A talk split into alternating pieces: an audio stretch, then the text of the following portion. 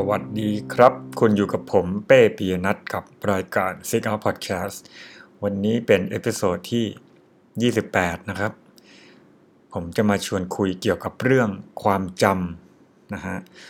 อันนี้เนี่ย episode นี้เนี่ยไม่มีอะไรอ้างอิงทั้งนั้นนะครับ มันเป็นความคิดที่อยู่ดีผมนึกขึ้นมานะฮะ อะเอาเป็นว่าเข้าเรื่องเลยแล้วกันนะครับ เออ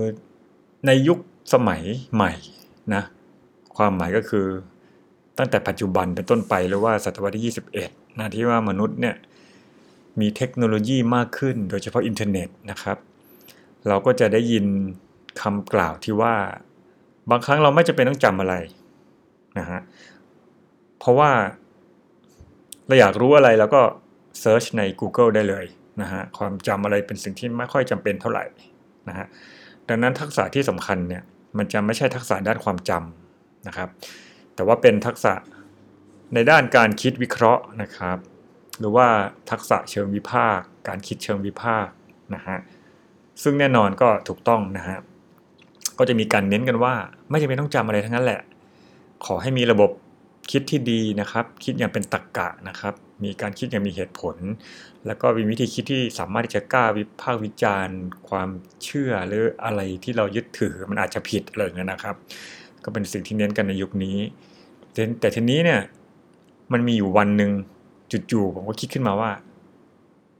เอ๊ะมันอาจจะไม่จริงก็ได้ไปเราบอกว่าความจำไม่จำเป็นแล้วอะนะฮะอะลองวางเรื่องความจำไว้ก่อนอะผมยกตัวอย่าง เปรียบเทียบกับสิ่งอื่นนะครับ สมมติชีวิตทางร่างกายของเราเนี่ยนะฮะเดี๋ยวเดี๋ยวผมจะโยงไปเปรียบเทียบกับเรื่องความจำนะครับ เรา ใช้เทคโนโลยีมากขึ้นทางด้านร่างกายนะ วันหนึ่งเราอาจจะไม่ต้องเดินละอาจจะมีสกูตเตอร์ใช่ไหมฮะหรือว่ามีเครื่องอะไรที่เขาแบบที่เราขี่ไปได้อะนะที่เราเห็นเหมือนที่เราเห็นตามสนามบินหรือเอ่อที่มันเป็นเครื่องที่เราขึ้นไปยืนแล้วเราก็เคลื่อนที่ไปข้างหน้านะหรืออาจจะเป็นเก้าอี้เป็นวิวแชร์ หรืออะไรก็ได้ในอนาคตนะหรือว่าการที่เราใช้ขนส่งสาธารณะมากขึ้น ไม่ได้เดินมากเหมือนเมื่อก่อนนะไม่ค่อยได้ทำอะไรเนี่ย กล้ามเนื้อมันก็ไม่มีการใช้งานใช่ไหมครับ มันก็จะฝ่อลงฝ่อลงฝ่อลงนะฮะมาถึงตรงนี้หลายคนอาจจะเดาออกแล้วผมจะพูดอะไร เรื่องความจำก็เหมือนกัน ถ้าเราไม่ฝึกเรื่องความจำอีกต่อไป แล้วเราก็รู้สึกว่าโอเค เรามีอินเทอร์เน็ต เรามี Google เรามีข้อมูลต่างๆนะต้องการเมื่อไหร่ก็เรียกมา search มา เราก็จึง ไม่รู้สึกว่าจะต้องฝึกเรื่องความจำอีกต่อไปนะทีนี้ถ้าลองจินตนาการเหมือนเคสเมื่อกี้ว่าถ้าเราเกิดใช้อุปกรณ์เทคโนโลยีพวกนี้มากขึ้นเรื่อยๆมากขึ้นเรื่อยๆ จนเราขาดสมรรถนะทางการจำเนี่ยมันเป็นไปได้ไหมว่ามันอาจจะอันตรายเหมือนกันนะฮะก็คือว่าเราเนี่ยพึ่งพิงอุปกรณ์เทคโนโลยีมากจนเกินไปจนเราไม่ใช้ความจำของตัวเองเลยอะในอนาคตถ้าเกิดเรา ตัวเราติดเชื่อมต่อกับอุปกรณ์เทคโนโลยีหลาย ๆ อย่างเนี่ยมันอาจจะฝังอยู่ที่ตัวเราอะไรผมไม่รู้ในอนาคตนะครับ เราอาจจะไม่ไม่ค่อยใช้ความจำอะนะมันก็เหมือนเหมือนใกล้เหมือนกับเราเป็นสมองที่ขี้เกียจนะฮะแล้วก็พึ่งพิงเทคโนโลยีตลอดเวลา แล้วสมมุติสมมุติเฉยๆนะถ้าวันหนึ่งเทคโนโลยีพวกนี้มันเกิดเกิดปัญหาหรือขัดข้องหรืออะไรขึ้นมาเนี่ยเราทำอะไรไม่เป็นเลยนะครับนะยกตัวอย่างอีกอย่างหนึ่งก็เช่นว่าเราใช้ Google Map ตลอดเวลาใช่ไหมฮะ เราก็ไม่เคยจำที่นะเวลาจะไปไหนแล้วก็กดนำทาง ให้ให้แผนที่แล้ว Google Map นำทาง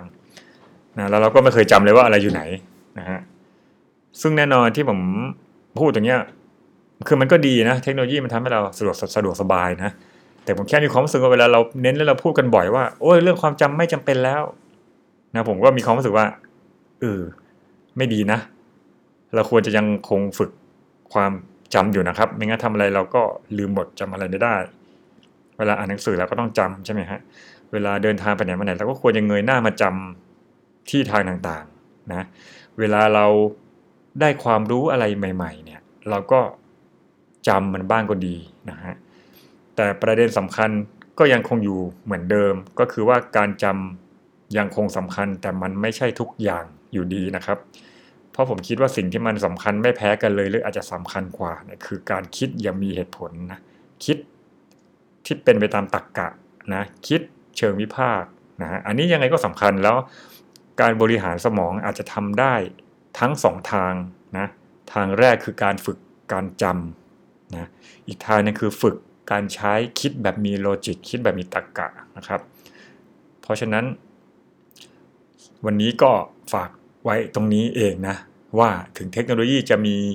เอ่อ search engine มี Google มีอินเทอร์เน็ตให้เราได้ search อะไรต่างๆนานานะครับ แต่ก็อย่าลืมนะครับว่าความจำเนี่ย ผมเชื่อว่ามันยังสำคัญอยู่นะครับ มีเช่นนั้นแล้วสมองเราก็จะไม่ได้ฝึกฝนอะไรเลย แล้วมันก็จะฝ่อลงไปนะครับ เพราะฉะนั้น ก็ฝึกความจำกันบ้างนะครับ